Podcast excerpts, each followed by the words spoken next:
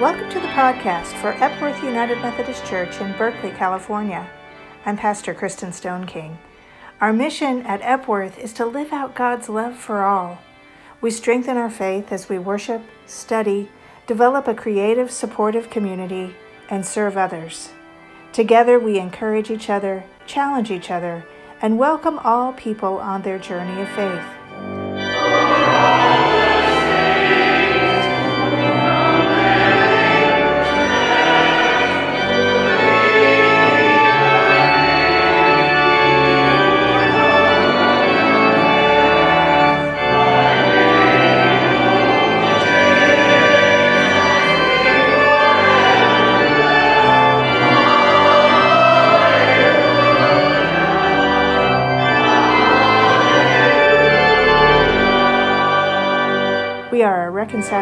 Congregation, meaning that persons of all sexual orientations and gender identities are welcomed to help transform our church and our world into the full expression of Christ's inclusive love. We are a sanctuary church advocating for the rights and dignity of immigrants, and we stand in solidarity with the movement for Black lives.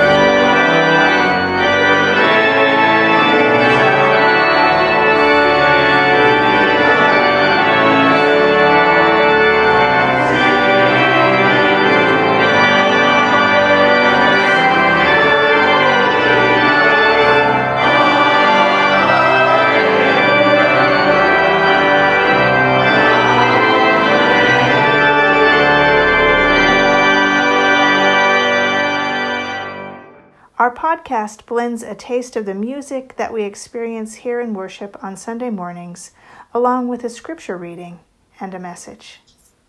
Today's scripture reading is Isaiah 25, 6 through 9, in the New International Version.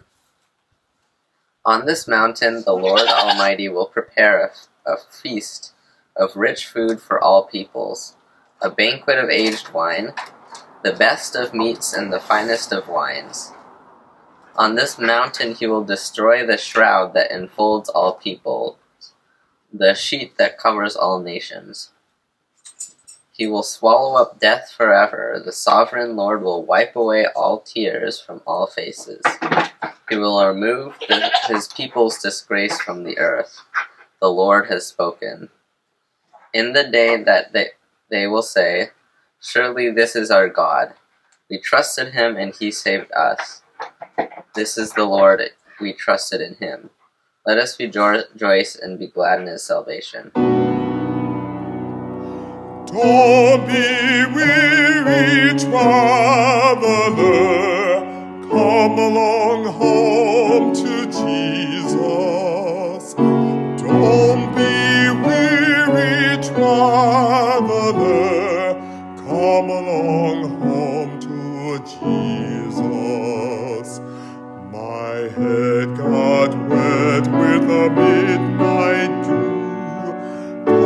Come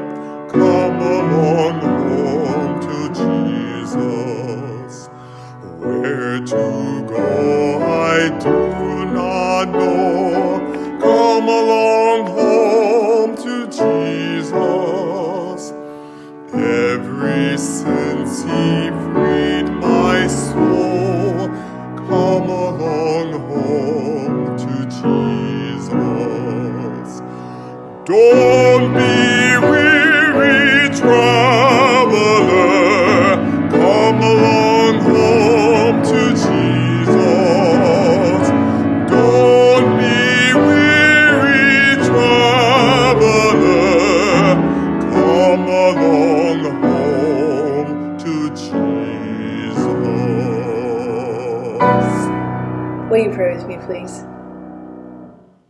Gracious and loving God, may the words of my mouth and the meditations of our hearts be acceptable in your sight, O God, our strength and our Redeemer.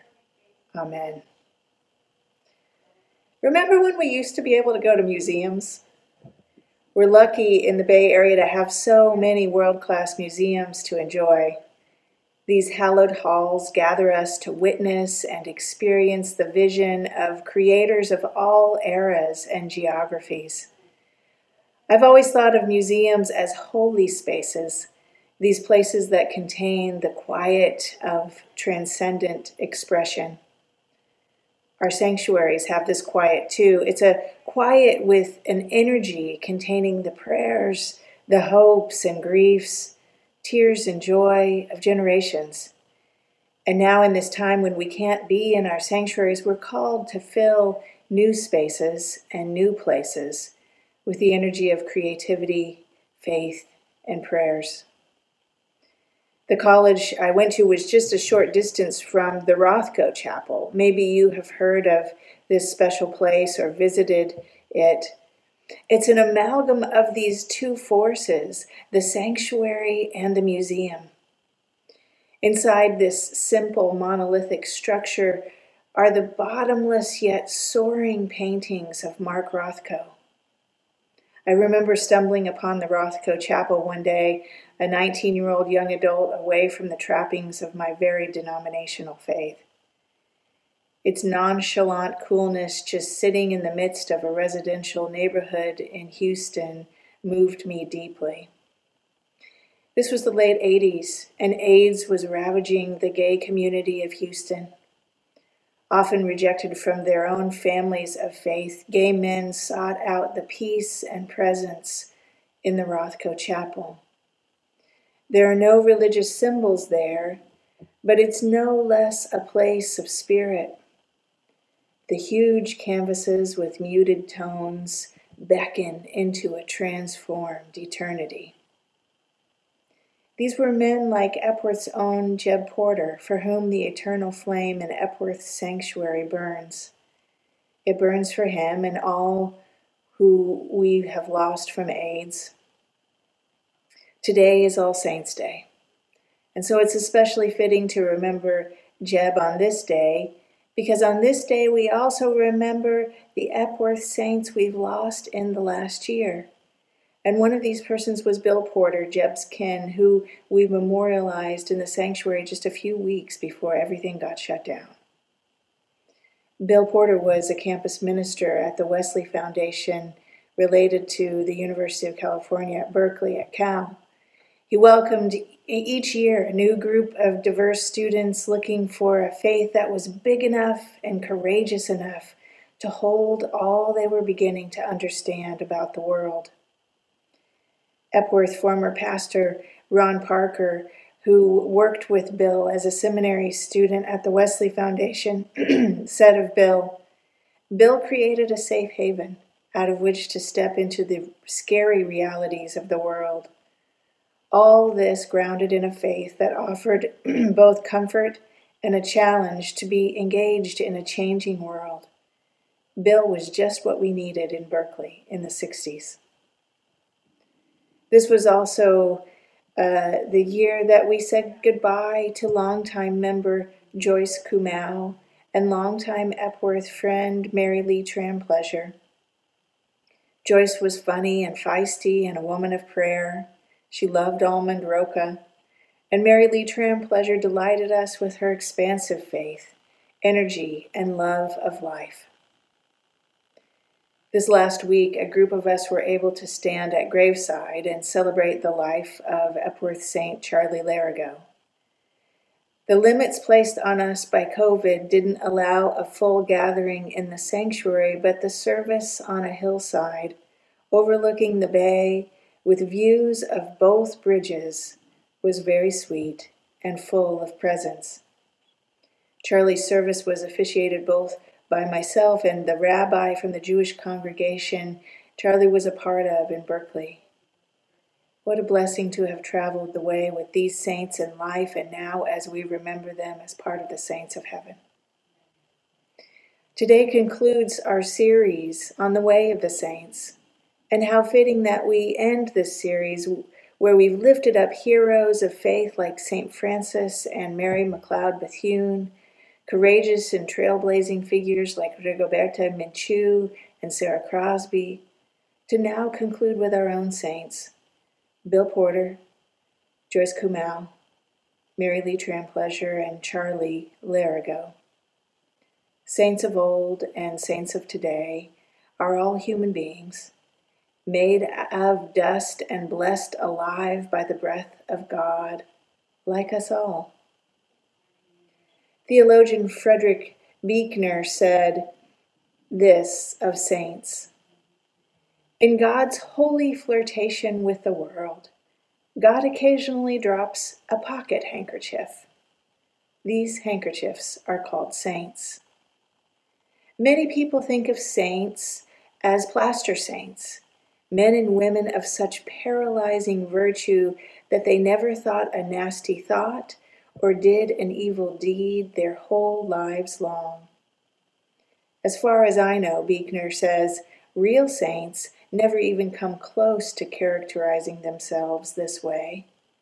On the contrary, no less a saint than St. Paul wrote to Timothy, I am foremost among sinners. And Jesus himself prayed God to forgive him his trespasses. And when the rich young man in the scripture that we began this series with addressed Jesus as good teacher, Jesus answered, No one is good but God alone. In other words, the feet of the saints are as much of clay as everybody else's, and their sainthood their sainthood consists less of what they have done than of what God has for some reason chosen to do through them. When you consider that St. Mary Magdalene was possessed supposedly by seven devils, that St. Augustine prayed, Give me chastity and continence, but not now. That St. Francis started out as a high living young guy in downtown Assisi, you figure that maybe there's nobody God can't use as a means of grace, including even ourselves. The Holy Spirit has been called the Lord, the giver of life. And drawing their power from that source, saints are essentially life givers. To be with them is to become more alive.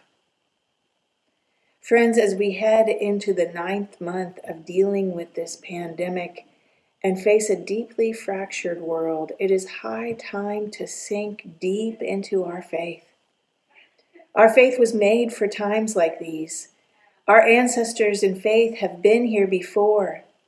Hear these words again from Isaiah through the translation of the message. And here on this mountain, God will banish the pall of doom hanging over all peoples, the shadow of doom darkening all nations.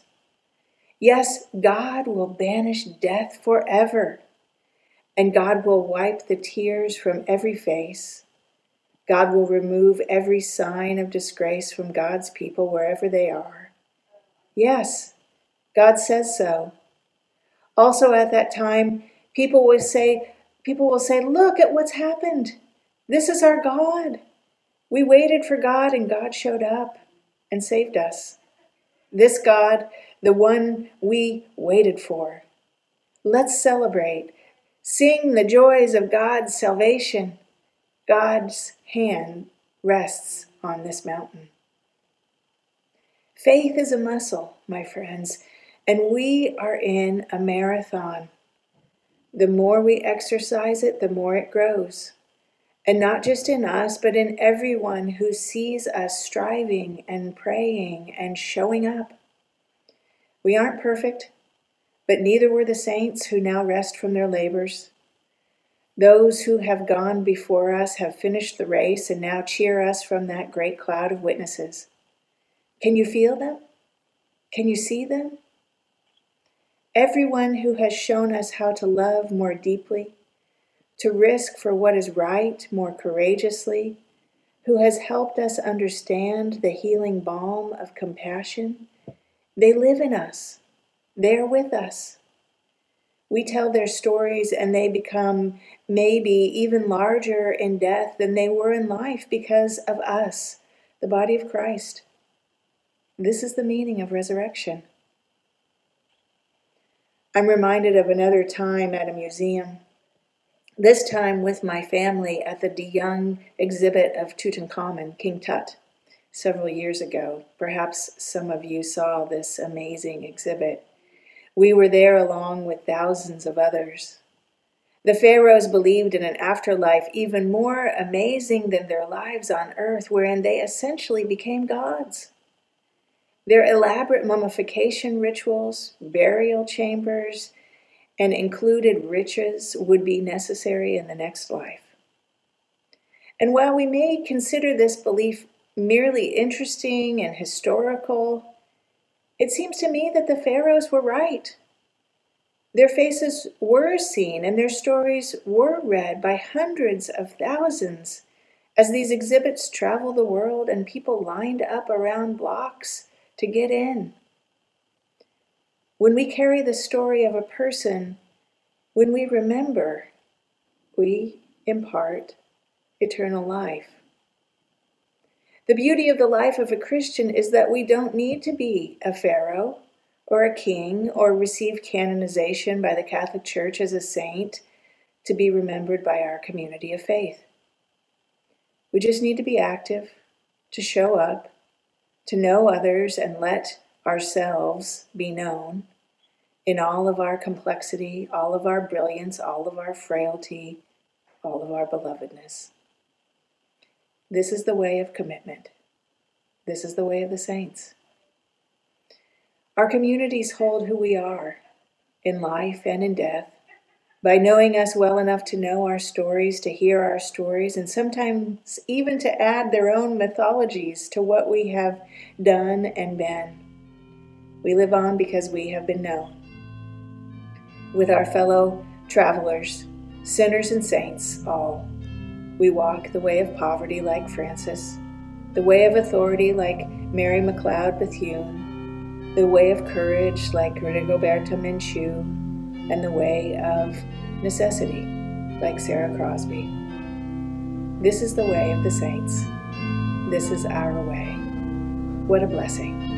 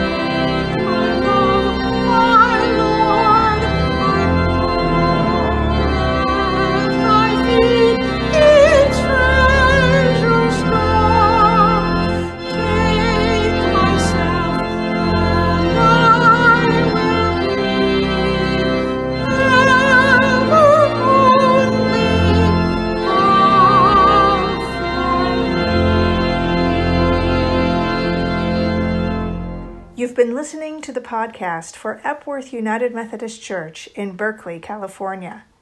Wherever you're located, we'd love for you to take a next step in growing in faith in this community. Our online worship is at 10 a.m. on Sunday mornings on Facebook, YouTube, and on our website at epworthberkeley.org. Or you can fill out an online Connect card at epworthberkeley.org backslash connect. Have a great week.